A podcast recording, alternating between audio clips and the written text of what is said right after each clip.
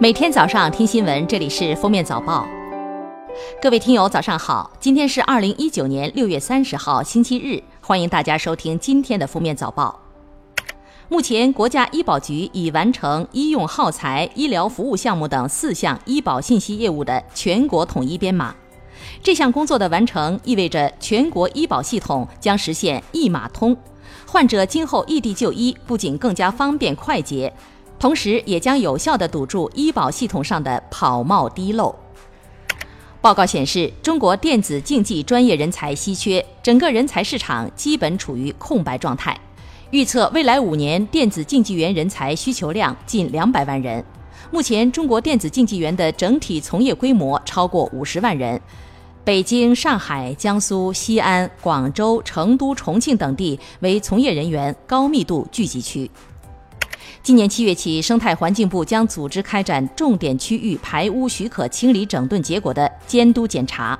环境部已召开视频会议，作出部署，对二十四个应发证的重点企业仍未持证排污的企业，依法责令停止排污。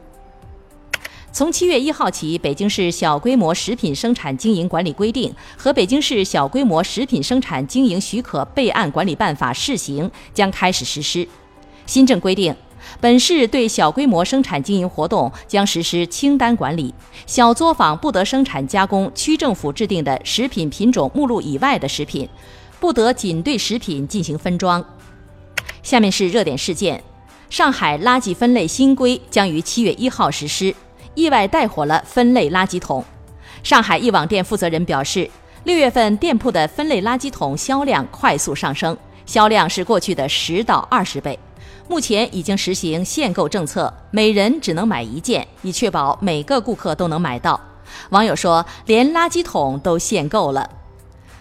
近日，网红雪糕傲雪双黄蛋雪糕在温州抽检时发现，菌落总数及大肠菌群超标，此事引起媒体的广泛关注。傲雪冰激凌回应称。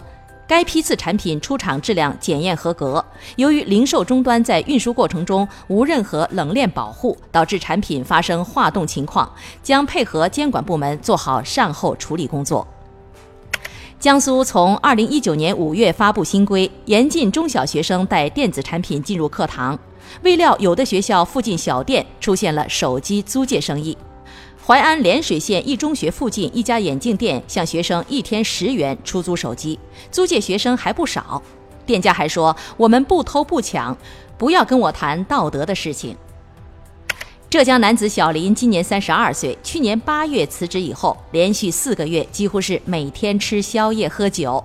本来就有一百七十斤的小林又长了十多斤。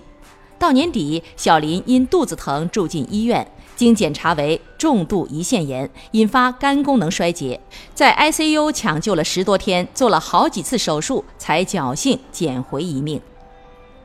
近日，江西上饶的一名初二学生王某骑电动车上学途中，撞倒横闯马路的老太徐某某后逃逸。事后，王某曾经通知爷爷到场，爷爷吩咐他去上学后也离开现场。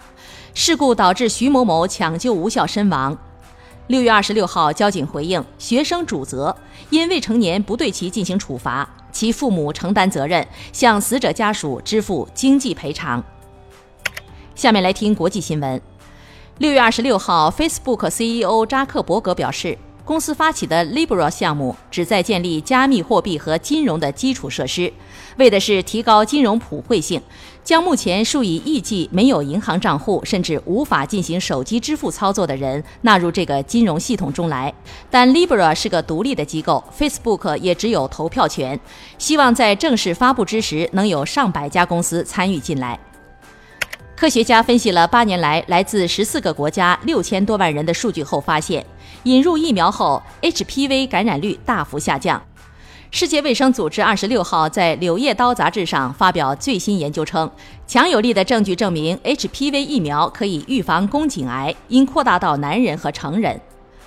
据俄媒六月二十五号报道，俄联邦教育科学监督局局长克拉夫佐夫表示，汉语首次被列入俄罗斯国家统一考试科目，平均得分六十二点五分，成绩令人乐观。莫斯科美女学霸成为首位获汉语高考满分的考生，非常激动，称以后要定居中国。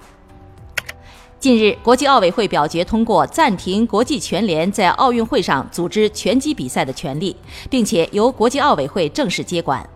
二零一六年里约奥运会爆出丑闻最多的项目正是拳击，错判漏判不绝。赛后，参加此次奥运会的三十六名裁判被集体停职审查。不仅如此，国际拳联还负债接近三千万美元。据近日发布的《家庭医学和初级保健杂志》研究显示，二零一一年至二零一七年间，全球至少二百五十九人因自拍死亡，印度一百五十九人居首，其次是俄罗斯和美国。研究称，女性自拍次数多于男性，但是男性却占自拍死亡人数的四分之三，因他们爱冒险。感谢收听今天的封面早报，明天再见。本节目由喜马拉雅和封面新闻联合播出。